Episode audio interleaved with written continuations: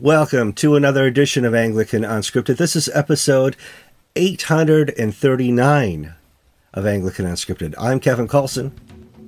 And I'm Jeff Walton. It's January 22nd, 2024.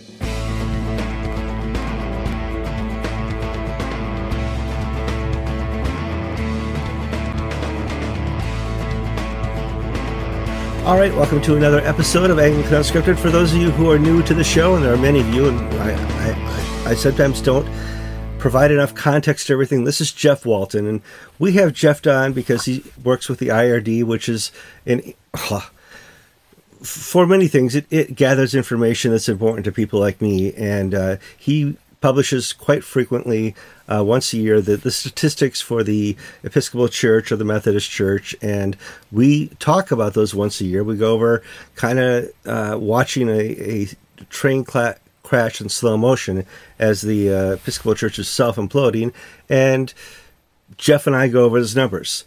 I'm having Jeff on this week because he attended the uh, Mere Anglicanism in Charleston, South Carolina uh, this week, and I thought we could uh, talk about it.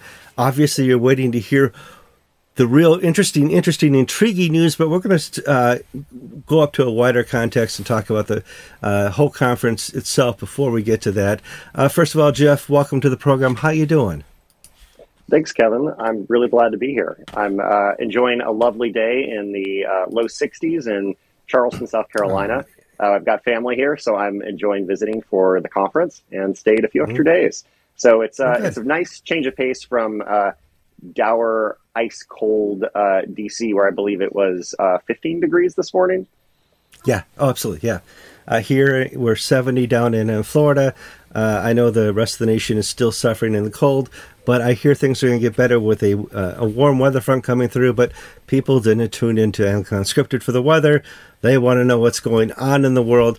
So uh, let me give, provide context. Mere Anglicanism is a conference that's uh, held annually in uh, Charleston, South Carolina. And younger Kevin uh, of Anglican TV days from probably 2010 to 2015, 16, 17 went there uh, annually to record it and broadcast it uh, live over Anglican TV. And it became one of my favorite conferences to go to. Uh, the uh, the who's who was there. Uh, the people who wanted to hear uh, great teaching and good academia were there. Trinity would send down some students from the seminary and uh, there's a dogfight going on where you are. yes, there is. Sorry, I picked the back porch at the exact wrong That's time right. film an interview. no, no, no. We're good. so, Fortunately, we're on the second uh, story, so the dogs can't get to us. Okay, Let them so sort out their disputes. Yes. Yeah, so, yeah, long, long story short, mere Anglicanism is by far one that my the greatest event I would uh, attend annually uh, in all my travels and I bet you share the same uh, experience. Yeah. Um, so I first had the opportunity to attend Mere Anglicanism in 2016. Um, I go to a lot of Anglican conferences, as do you, and each mm-hmm. have something unique in their own way that makes them worthwhile. Mere Anglicanism is my favorite conference, period. It is that good. Um, it often brings theologically rich material to lay people like me who are really craving it. And we get top notch speakers who are really well written and are thoughtful in their, their fields of expertise. Uh, I still remember um, the, the 2016 conference I attended, uh, which was entitled uh, The Cross and the Crescent Engaging the Challenge of Islam. Uh, mm-hmm. That was not a light topic and uh, it was exceptionally well done. Um, for a, a, couple different reasons, um, the conference went on hiatus um, for a few years, uh, and that was perpetuated because of COVID tide. Uh, but it resumed uh, last year, and I was one of the first people in line, and uh, really thrilled to be back. And I was so grateful for the opportunity to again attend this year. Um, this conference sells out every year. It fills the Charleston Music Hall, and uh, it is an extraordinary combination of teaching and rich worship. Um, the the choral music at St. Philip's Church was. Oh, uh, uh, it, it, just took me to another level. Um, mm-hmm. yeah, I mean, just incredible. Um, and the, the people who are who bring this together just do an extraordinary job. So that gives context to what this is. This is not some fly by night operation. It is um, really something that draws people from pretty far around to pay a not insignificant registration fee, but it is really worth it. Mm-hmm. So, uh, what have? Tell me about this, the context of uh, this year's conference. Who were the mm-hmm. speakers, and what was the topic? Yeah, so uh, it was called Speaking the Truth in Love, the Church and the Challenge of the New Morality. Okay. And this is looking at some of the issues. There are about eight different speakers, and the the concepts that are sort of explored are looking at um, how do we speak to one another uh, in truth, but to do so in a way that is loving, and um, that often isn't easy for people to do. Some of us are good at being loving, but we maybe lack the courage of convictions and are conflict averse. Yeah. Um, other people rush to conflict and are very good at engaging in um, sharp dispute. But at the same time, sometimes uh, that it can be a challenge for them, to, the, the, love of that to be heard by the other person. So that's something that they're mindful of.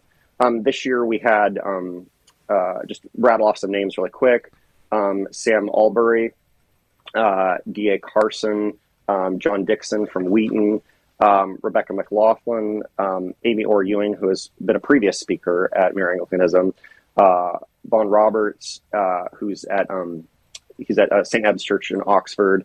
And by the way, I apologize if I mispronounce some things. Um, some of these things I've, I've only read.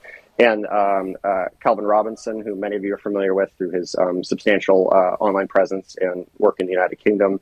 And uh, Carl Trueman, the professor from Grove City, uh, who is um, actually did not one, but two Anglican conferences this last weekend.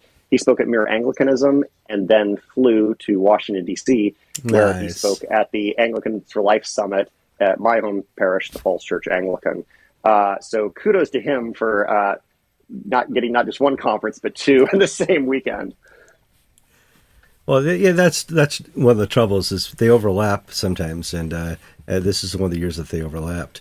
Um, let's uh, talk then uh, about your favorite. Uh, who is your favorite speaker?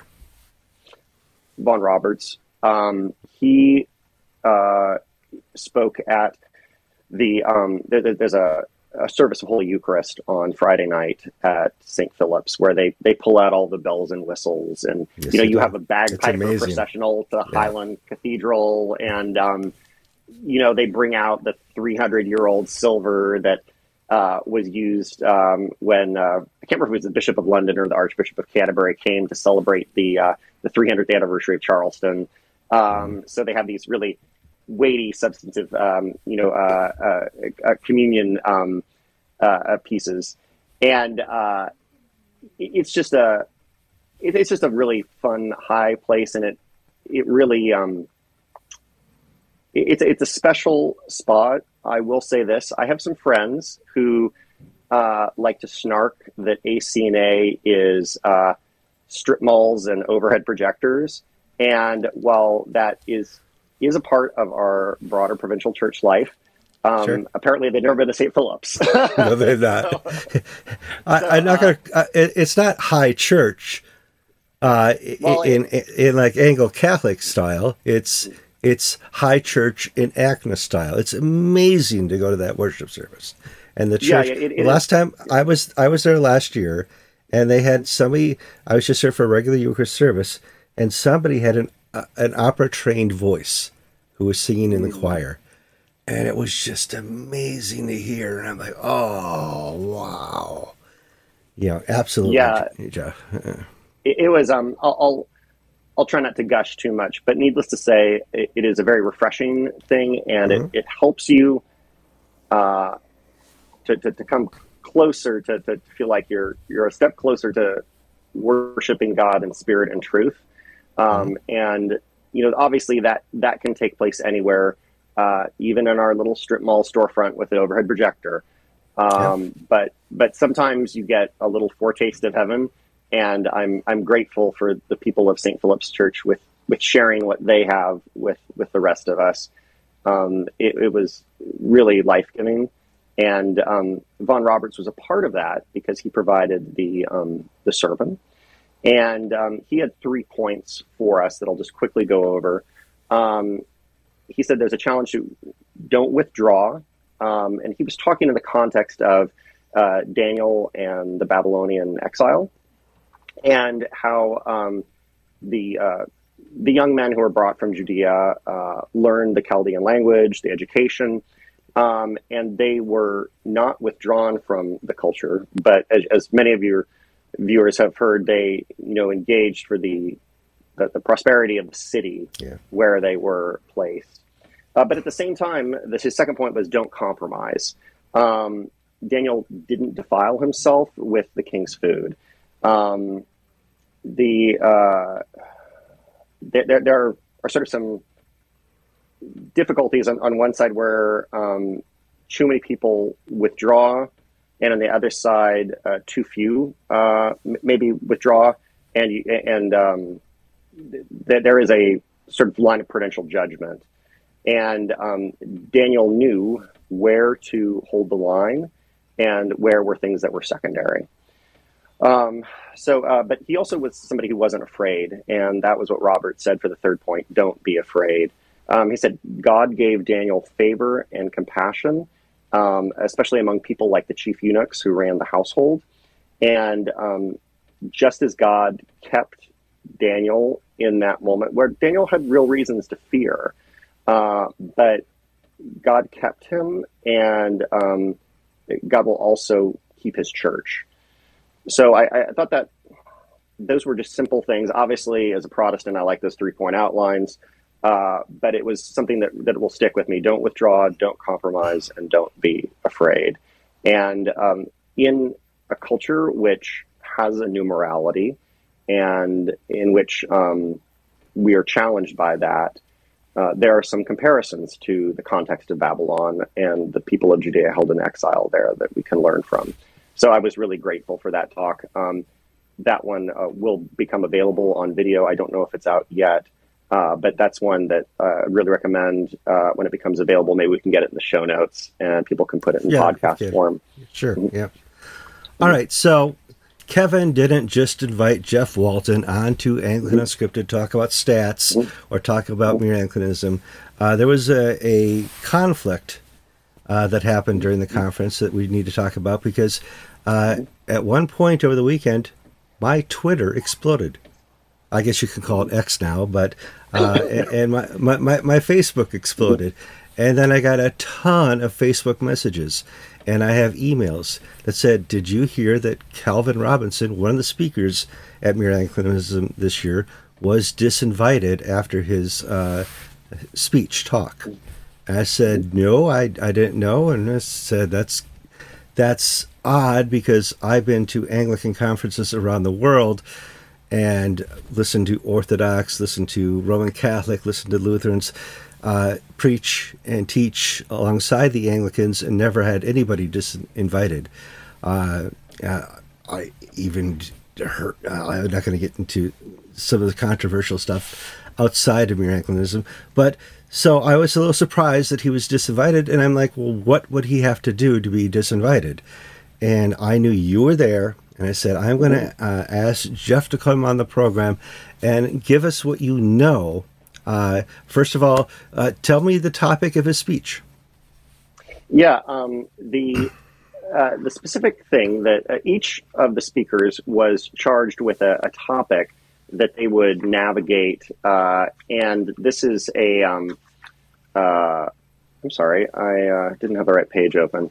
Um, the, the, the, topics basically involve uh, focusing around the, this challenge of the new morality. So Robinson uh, was set to give an address on critical theories. And this is something that he is well versed in. Um, some of uh, your viewers are already familiar with his now uh, famous uh, address for the Oxford Union, in yeah. which um, he was in front of a, a, not particularly friendly audience and Hostile. spoke, yeah, and spoke with real courage, conviction, and articulated key points that we would want articulated. And that really was one thing that helped put him on the map. And ever since he has built a pretty significant following through social media, um, I was really delighted to meet Calvin in person at GAFCON in Rwanda this past April. And I can report to you, he is just a really neat guy. Um, oh yes, I we did it. we did an really, interview with him on Unscripted, and yeah. uh, he's a delightful personality. Uh, and I mean, other than a couple, you know, of his convictions, uh, I I think he. I'm a big fan. I'll, I'll, say it right now.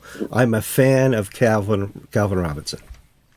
Yeah, this is a guy who, I mean, I'm not anybody special in particular, and uh, I got to sit down with him and some um, uh, friendly Anglo Catholic clergy folks at GAFCON and just talk for probably about 40 minutes. And that was just really very kind of him and the other men. Um, that's not something I often get in Washington, D.C. Uh, mm-hmm. So I'm very grateful for that. And he's been, been, been kind to me ever since. And I'm glad that we got to connect at this conference. Uh, to just give that as, as context. Um, so, one of the things that Calvin sought to navigate, and by the way, I'll tell you this uh, he has gone ahead and published on his Substack, uh, which people can access the text of his address.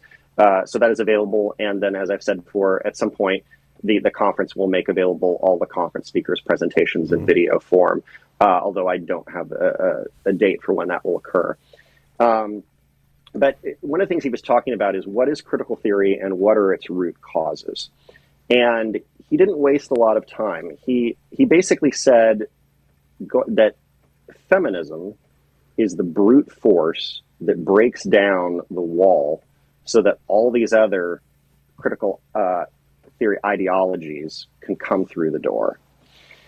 And um, that uh, has to do with stuff about um, feminism has to do with uh, smashing the patriarchy, destroying heteronormativity, and uh, that a lot of that has ushered in uh, something that you and I have heard a term before cultural Marxism. Oh, sure. So, uh, this is something he talked about. Now, I'm going to do a quick aside, really quick, uh, from my own end.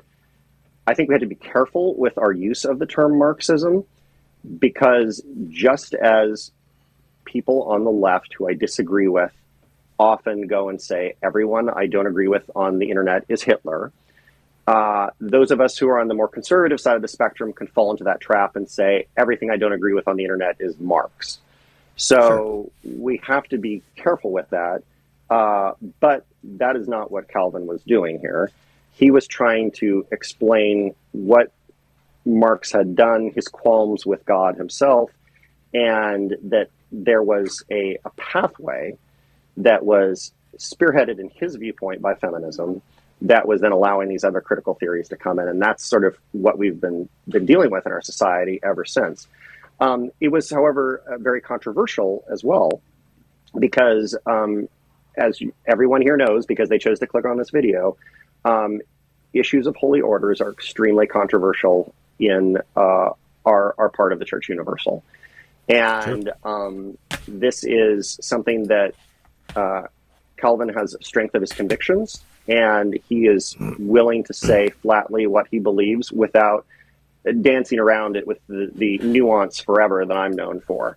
Um, so uh, he said that liberalism is idolatry of the self and that it is disguised as freedom, and that and this is a quote from him liberalism is sin.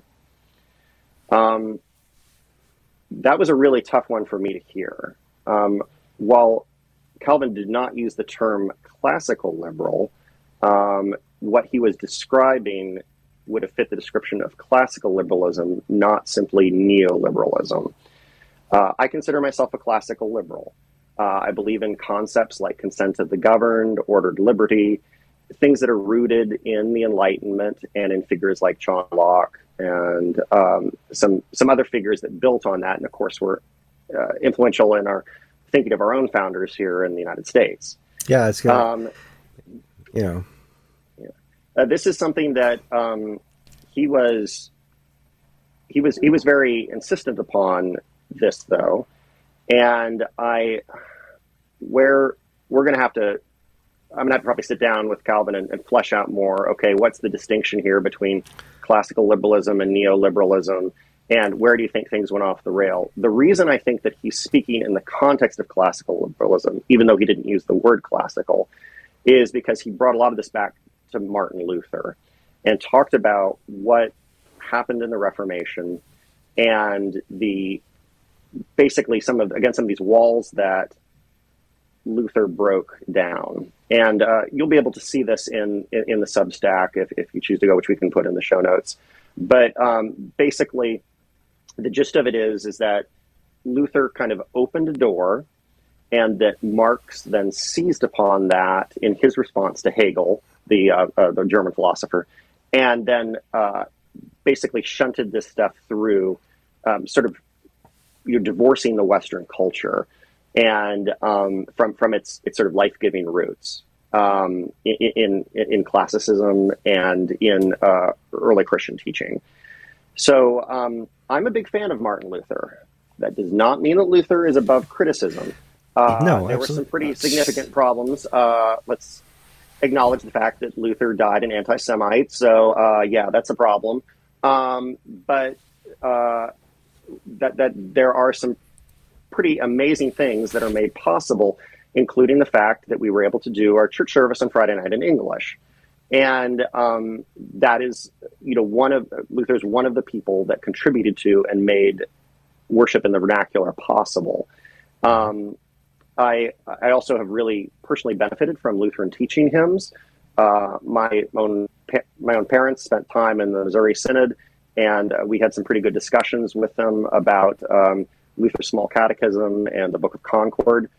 Uh, so I I really want to be careful because there's a there's a real danger here of saying that there's a direct line between Martin Luther and Drag Queen Story Hour, and that once you got on board with the Reformation, you're you're at Drag Queen Story Hour, and I don't think that that's true.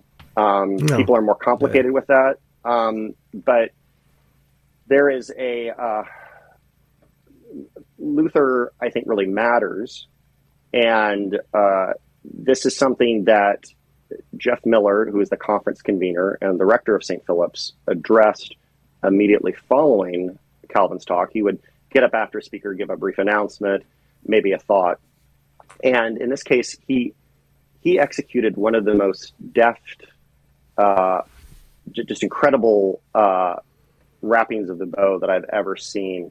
When he, he, he could he knew obviously that uh, some people were, were very off putted by some of the, um, the, the substantial nature and the the the, uh, the, the, the, statements that were very clear cut that uh, Robinson made, and he said uh, to everybody, "Well, you know, I want to make a, uh, share a story about when my wife and I went to uh, Germany.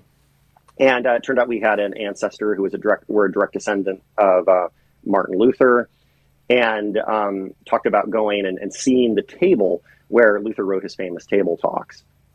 And um, you know, one of the things he, he, shared was about how when Luther got up to speak at the um, the Diet of Worms, that uh, he had this, this appeal to, to conviction and conscience.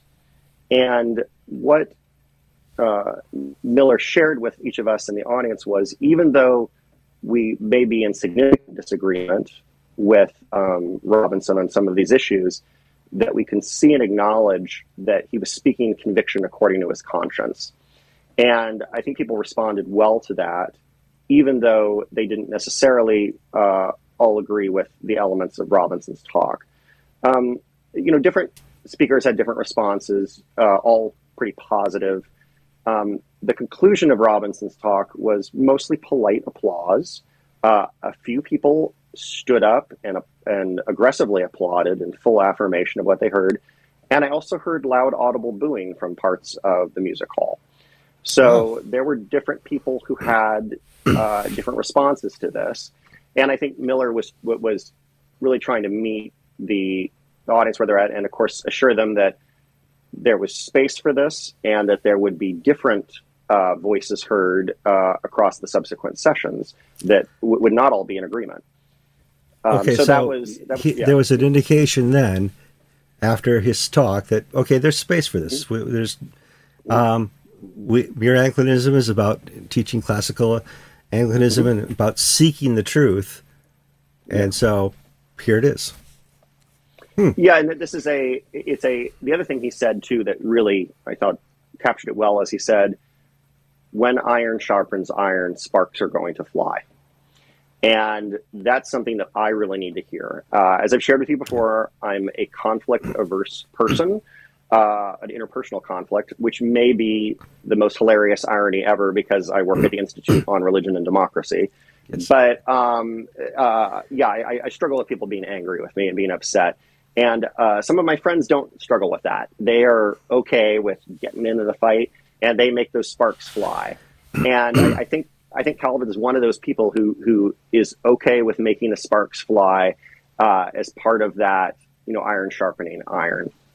So uh, that, that's a that's a big thing. But there, there's a there's a context here though too that has to do with, the course, holy orders, as I mentioned already, and most of the internet blowup that you described didn't have to do with Martin Luther. It didn't have to do with classical liberalism. It had to do with holy orders. And uh, there are many people in that room who have very different viewpoints on what the priesthood is, let alone who is qualified to be a priest. Um, so uh, the next, well, first of all, the rest of the day went really well, I thought. Uh, Jeff Miller had done such a good job at tying that bow that um, everybody seemed to be okay and stuff was fine. Um, and we had the wonderful worship service that night. Uh, and then the next morning, I got there, and, and one of my fellow attendees said, "Oh, did you see what happened?" You know, uh, I said, "No, what?" And he said, "Oh, Calvin Robinson was disinvited from the conference." And I was like, "Really?" He seemed to be pretty good spirits last night. I was like, "I I talked to him last night. Everything seemed to be good." Um, but um, and of course, many others did as well. And uh, uh, Calvin uh, had announced that he had been summoned in and had had been asked uh, not to participate in the panel discussion at the conclusion of the conference. Uh, there were eight different speakers. Uh, five of them were going to take part in the panel discussion, and he was going to originally be one of those five. Um, so there, at the end of the conference, there was the panel discussion. Um, he was there, and I had the opportunity to speak with him afterwards, as did many others. But um, uh, th- th- there was an empty chair, and that was not addressed from the the stage. So um, what we have at this point is a- an account from Calvin, which um, has been published on a Substack, uh, explaining uh, what happened and uh, his viewpoint on it. And then we have accounts of people like me who were there at the conference but seeing things from you know the chairs out front, not from the behind the scenes. We have not heard yet from the conference organizers about this, and they did not address it from the stage, which kind of I understand because uh, this did not play out on the stage, so it wasn't necessarily nec- incumbent upon them to address it on the stage. Um, I have been to other conferences where there have been uh, some pretty tumultuous things that have happened. Uh, I'll rattle off for them really quickly. Uh, there was one at GAFCON uh, in which, um, uh, well, you might remember the whole Tito Zavala thing. I do. Where, there, yeah, uh, so Yeah. there's that. Uh, there and there was a lot of concern about the way that was presented, and and uh, I, I know that was that was controversial. Um, and uh, even at New Wineskins, which is uh, another favorite conference, um, they had a speaker last time who uh, basically said that theological education hinders uh, missionary activity. Uh, that was not entirely well received. and, and, Well, uh, they- you know, they're now the speaker- We, we look back at we look back at that now. and We kind of laugh and we're like, "Oh, that was kind of a disaster," but you know, everybody got over it, and it wasn't like the end of the world. So it, the reality is, sometimes you just have to trust your audience and know that they can take these things in and navigate. And we've all been there before, and we might be looking back at this three years and be like, "Oh, remember that Calvin Robinson hubbub?" So I want to just place it in that context and say You- we're not the first. And remember, No, you're not the the fir- time. Yeah. Well, I was gonna say- it- it- yeah. Go ahead. Sorry. Okay, at New Wineskin, you and I and many others talked about the main speaker uh, for the first night, who, at best, I say, conflated his numbers. Uh, for those of you who don't know, he uh, claimed that he was responsible for converting an entire country in sub-Saharan Africa from Islam to Christianity. Which um, uh, we, we, were all looking at each other like, "What is this country?" Um, there was some braggadocio there that was um, yeah. Uh, uh, very cartoonish. Cartoonish, but it, it, caused a seminary to send a letter to New Wine uh, to you know clear it all up. But and so this is the first time.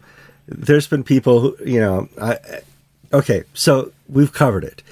You know, ACNA or the ACNA, uh, the Episcopal Church, every church has run into having a speaker where they're like, "Oh boy," and here's that "oh boy" moment. Now, uh, I don't see, I don't get to the point where you're disinviting them though, or you don't want to have them at, at the panel uh, conversation at the end, because uh, as the College of Bishops themselves said, this is still an open issue. We they have they've come to a decision that this they can't make a decision, is what on women's orders, and uh, you know it, I'll read you one line from their uh, uh, statement they put out a couple years ago. I think it was 2017. Um, we are we have not effectively disciplined. Let's go down here. Fulfilled. What do I want to read out here? Okay. However, we acknowledge that this practice is, and talk about women's orders, is a recent innovation to the uh, uh, traditions in Catholic order, we agree that there is insufficient scriptural warrant to accept women's ordination to the priesthood as a standard practice throughout the province. However, we continue to acknowledge that individual dioceses have con- constitutional authority to ordain women to the priesthood. There is a conflict within the ACNA still. Mm-hmm. And is Calvin Robinson exposing that conflict? Or did he overstep that bounds by uh, not having uh, disregard for the, audience? Mm-hmm. Yeah, that's a great question. Um, so I've been told that um, as part of the preparation for this conference, that uh, guidance was given uh, to speakers, and there was some information exchanged, partially to make sure that um, uh, speakers weren't completely stepping on each other's toes, and which is just a pragmatic thing, uh, and also to kind of to kind of get them into the lane to speak about the part that needs to be spoken about. And um, Calvin has shared that uh, the night before uh, he was set to speak, he did feel convicted to to change his address. Uh, so he went back and worked through it some more and developed some more points. Uh, I'm not saying that he had ever shown his address to the conference organizers. I don't think it's at that level, but but um, as it was relayed by Calvin, the the conference organizers felt that he had significantly deviated from uh, the lane of critical theory that he had been given. Um, I do think that he addressed critical theory uh, pretty extensively. Um, the the the issue was he didn't really get into critical race theory. He started largely with with feminism, and uh, that was the focal point, the locus that that things really started with. Um, this is this continues to be a really dicey topic throughout our our province, and um, it, it is not going away anytime soon. Um, and people who I really respect have very different viewpoints uh, from one another. Mm-hmm. Um, the one comment that always sticks with me about this was um, Bishop Keith Ackerman several years ago, who's an assistant uh, down in, in, Texas, used to be uh, Bishop of Quincy. Uh, you know, Quincy was one of the dioceses in the Episcopal Church that did not ordain women uh, to the um, to to the priesthood, and he was talking about the difference between speaking in the Episcopal Church's House of Bishops and speaking in the ACNA College of Bishops. And he said, you know, we still have disagreements but, and I'm paraphrasing here, but one of the things is he said, for the first time in my life, I feel like I'm being heard. That's right. What's happening is yeah. uh, people are not coming to the same conclusions as I am, but they are listening to me and they can relay my argumentation without caricature. and he said, you know that that was something that he really wanted, and uh, I took that as as an affirmation of ACNA, and it's like, okay, we're not all coming to the same conclusions, but there there is at least a good spirit in which we are receiving other people's argumentation. So th- that that's part of what's going on here. Is people are saying, hey, Calvin himself used the word and said I was canceled from this conference. Well, I don't know if I would use that term. Uh, it depends how you define cancellation. The conference wasn't kicking him out. They weren't saying you're dead to me. Uh, they were simply they'd given him the microphone, and for the next session, they declined to extend the microphone to him again. That is their prerogative as the conveners of the conference. Um, they are, uh, to quote Ronald Reagan, uh, Mr. Speaker, I am paying for this microphone. Um, so they get, um, sorry, kids, that really dates me. Uh, but um, it does. That is, that is that was bef- that was before he was president. That's when he was running for governor. Wow. It was. It was. It, it, no, no, it wasn't that long ago. That was because he was governor in the '60s. Uh, yeah. Reagan was. Uh, that was from. But go ahead. Other, go ahead. other was a New Hampshire thing. Uh, but uh, um, pe- people in the comments correct us for that. Yeah, we're gonna get a whole download there from people. Um, the yeah. Uh, so yeah, I mean, there's a just to try to circle this back, um, uh, I want to defer to the conference organizers to provide boundaries to make sure the conference is about a specific theme not have it spiral off into other directions. But at the same time, the sensitivity of this and the disagreement that we had within the room. Uh, another participant talked about um, kind of being able to feel uh, kind of a visceral reaction as some of these things were were being said from the stage um, you know, that, that this is that this is a sore point for us, and it's going to continue to be. But I, I really hope that as we seek to navigate this in good faith, that we will be good listeners to others, and we will be able to relay their comments and their relay their argumentation without caricature, as um, Bishop Ackerman had had had shared.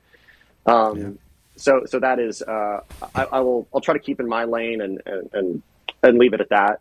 But um, that that that is one of the the concerns is is, is what is cancellation? Um, is there a responsibility of those who convene the conference to to keep things on the rails? And uh, it, and the other thing too is um, um, John Dickson from Wheaton uh, did share over Twitter publicly. Uh, he said, you know, Calvin was not kicked out of the conference. Uh, he was paid uh, the full honoraria that he was um, expected to, uh, and, and, you know, it, this is probably not the, um, you know, there were everything seemed to be fine behind the stage. There are probably things here that I don't have full information on because I wasn't behind yeah. the stage. So I will just leave it at that.